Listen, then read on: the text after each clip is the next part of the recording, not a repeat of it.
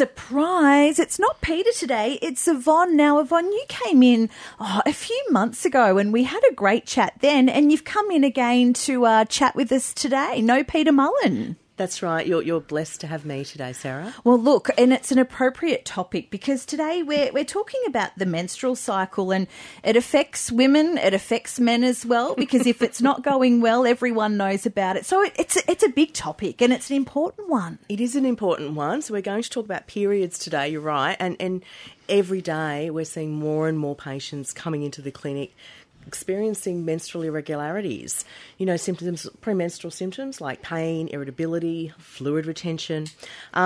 Just so you know, these are common, but they're not normal. Not normal. See, I would have thought it was normal. So let's maybe talk about that. Now, today we're looking at menstrual cycle irregularities, and you're seeing this more and more come through the door, more women saying, look, I'm getting awful periods, I'm getting pain, I'm irritable, what's going on? Yeah, and we are seeing it more and more. We're seeing it in girls that are really quite young through to women leading up into menopause, and sometimes that can actually be worse, those later years for some women. And so, things like pain, irritability, fluid retention, the moodiness that the men accuse us of, heavy and irregular periods, and the list goes on. And as I say, very, very, very common, but absolutely not normal.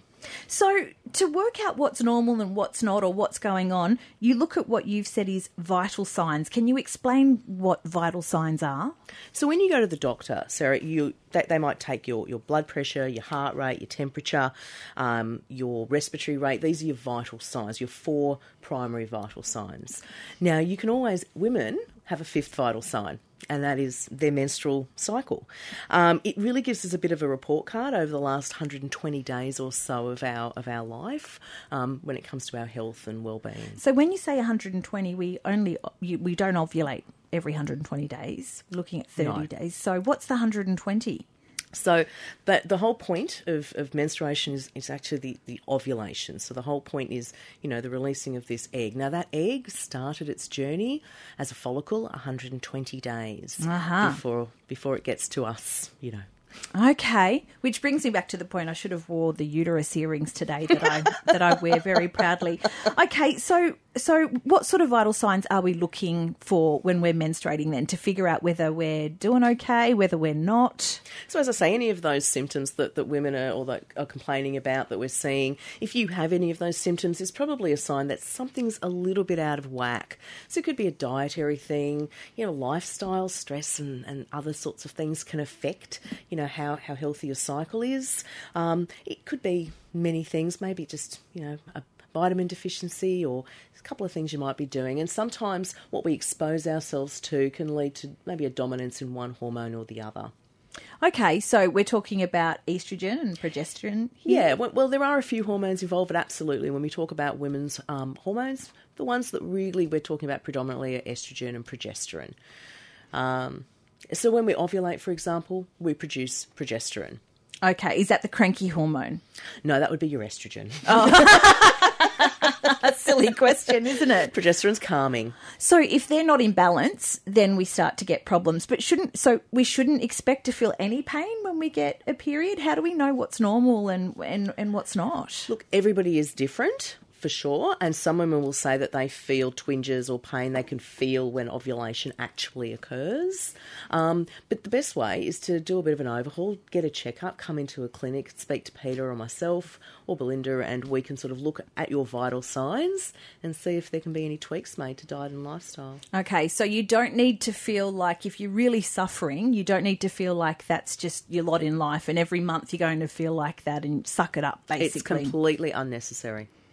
Okay, there you go. I reckon a lot of women and probably men are going, aha, okay, did not know that. I think the men are calling up to book this now. Possibly. Fair enough. So what are we going to chat about when we come back? We're going to talk about, reading the signs. We're going to talk about, what it's all about, why do we go through this each month, and maybe some of the changes we can look at making, to track how we are doing throughout. And you mentioned before, and it's probably worth touching on, it can be worse when we then enter into, is it premenopausal and then menopausal? That can be, Yeah, so we can talk a little bit more about the impact that has on that balance of progesterone and estrogen. Like if if my mum was here right now, she would have put her jacket on and off about 1 billion times. Oh, that's menopause. Health and wellbeing. We're joined by Yvonne today, who's filling in for Peter Mullen. Now, we've been talking about menstrual cycles and irregularities, and you mentioned before, Yvonne, about the 120 days and the significance, because that is the journey of the egg. What is so special about the egg? Well, the egg is the point of all of it, of all of the menstruation, of the cycle itself. So, you know, if you're looking to conceive, to have a baby, it's really important that that egg is in, you know, the top condition, the best quality, so you can have a healthy baby, you know, without any issues. So, of course, that's the whole point, ovulation and a healthy egg. At any point, though, during this 120-day sort of maturation process for the egg, if the qualities of the egg is compromised, it will cause some of those disturbances that we mentioned earlier. Okay. So basically a lot of that will come down to, you know, diet, lifestyle, you know, overall health. Yeah. So we were talking about estrogen before being the angry hormone. What does progesterone do? Progesterone's calming. So progesterone it reduces your inflammation, it regulates immune function, it supports your thyroid, your brain, your bones, your breast tissue. It's also what they call building a metabolic reserve. So there's an author out there who wrote an amazing book called The Period Repair Manual, Lara Bryden. Okay, I like that. It's a wonderful resource. And each and every ovulation, she says, is like a monthly deposit into the bank account of long-term health.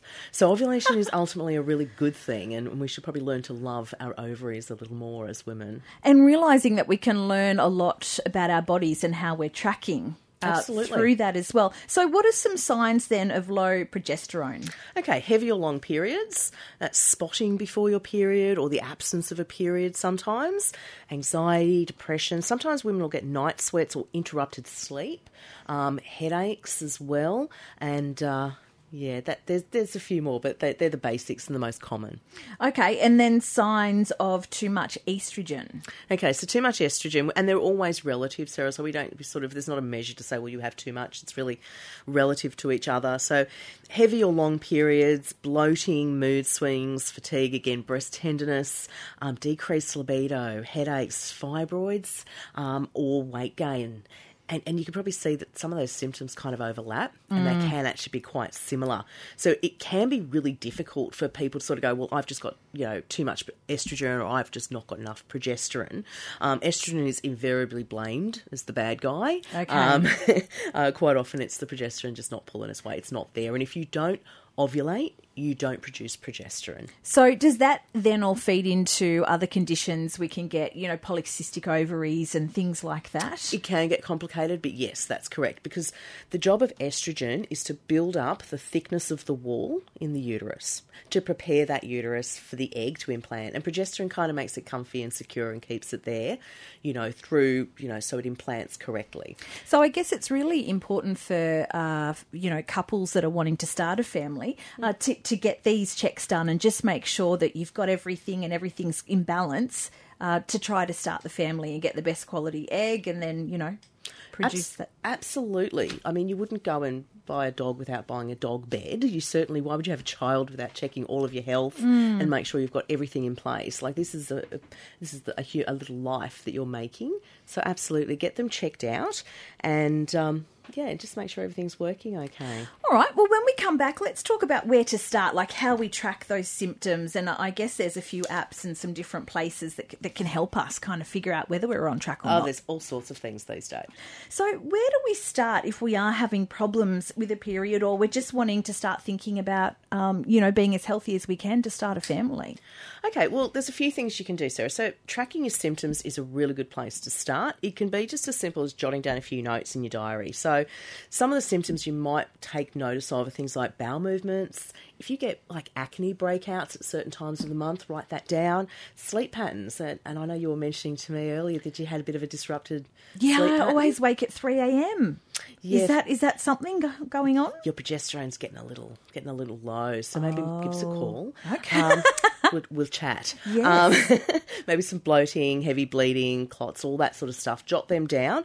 Alternatively, I'm incredibly impressed by the younger patients I see who come in and are using these apps that track everything. So I'm just incredibly impressed by that. So they're really great for tracking your cycle.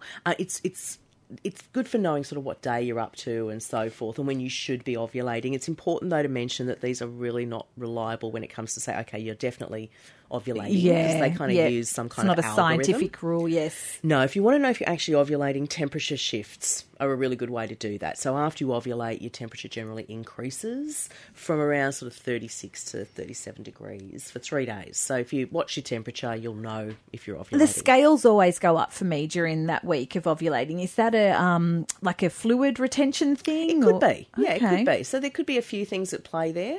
And then, you know, just jot down all this information and then make an appointment to come and see you, come and see us at the clinic and bring the notes with you and we can just work together to see what your normal looks like and get you there. It's really interesting what your body can tell you without realising. Like if we were taking notes, I'm sure we'd see patterns, Absolutely. Like with the breakouts or, when we're feeling yuck and that sort of thing. There is patterns that do emerge. It's funny you say that. So many patients sit in front of me and they're really confused when they sit down. They start telling me their symptoms and there you go, oh gosh. They see it just because they've kind of put it all together in one place. Okay. And so often that absolutely happens. These apps sound interesting. Here, I'm a dinosaur. I just write it down each month, but I might have to get on an app. Absolutely. I think that Clue, Kindara or Flow, I'm told they're called.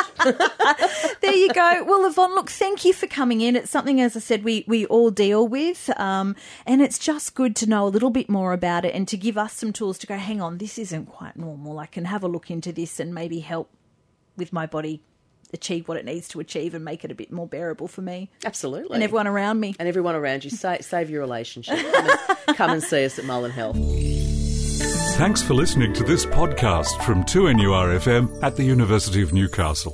Topics range from gardening to health, well-being, pet care, finance, business and travel. You'll find them all at 2NURFM.com.